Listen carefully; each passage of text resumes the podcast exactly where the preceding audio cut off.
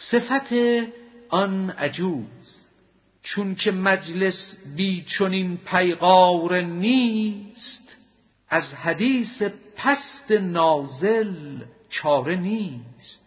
واسطان هین این سخن را از گرو سوی افسانه عجوزه باز رو.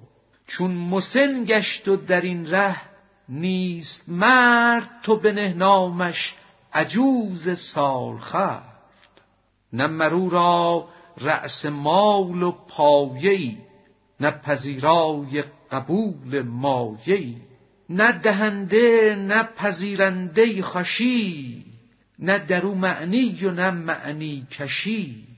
نه زبان نه گوش نه عقل و بسر نه هوش و نه بیهوشی و نه فکر.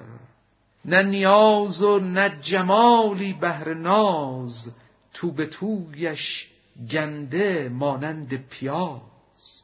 نه رهی ببرید او نه پای راه نه تپش آن قهبه را نه سوز و آه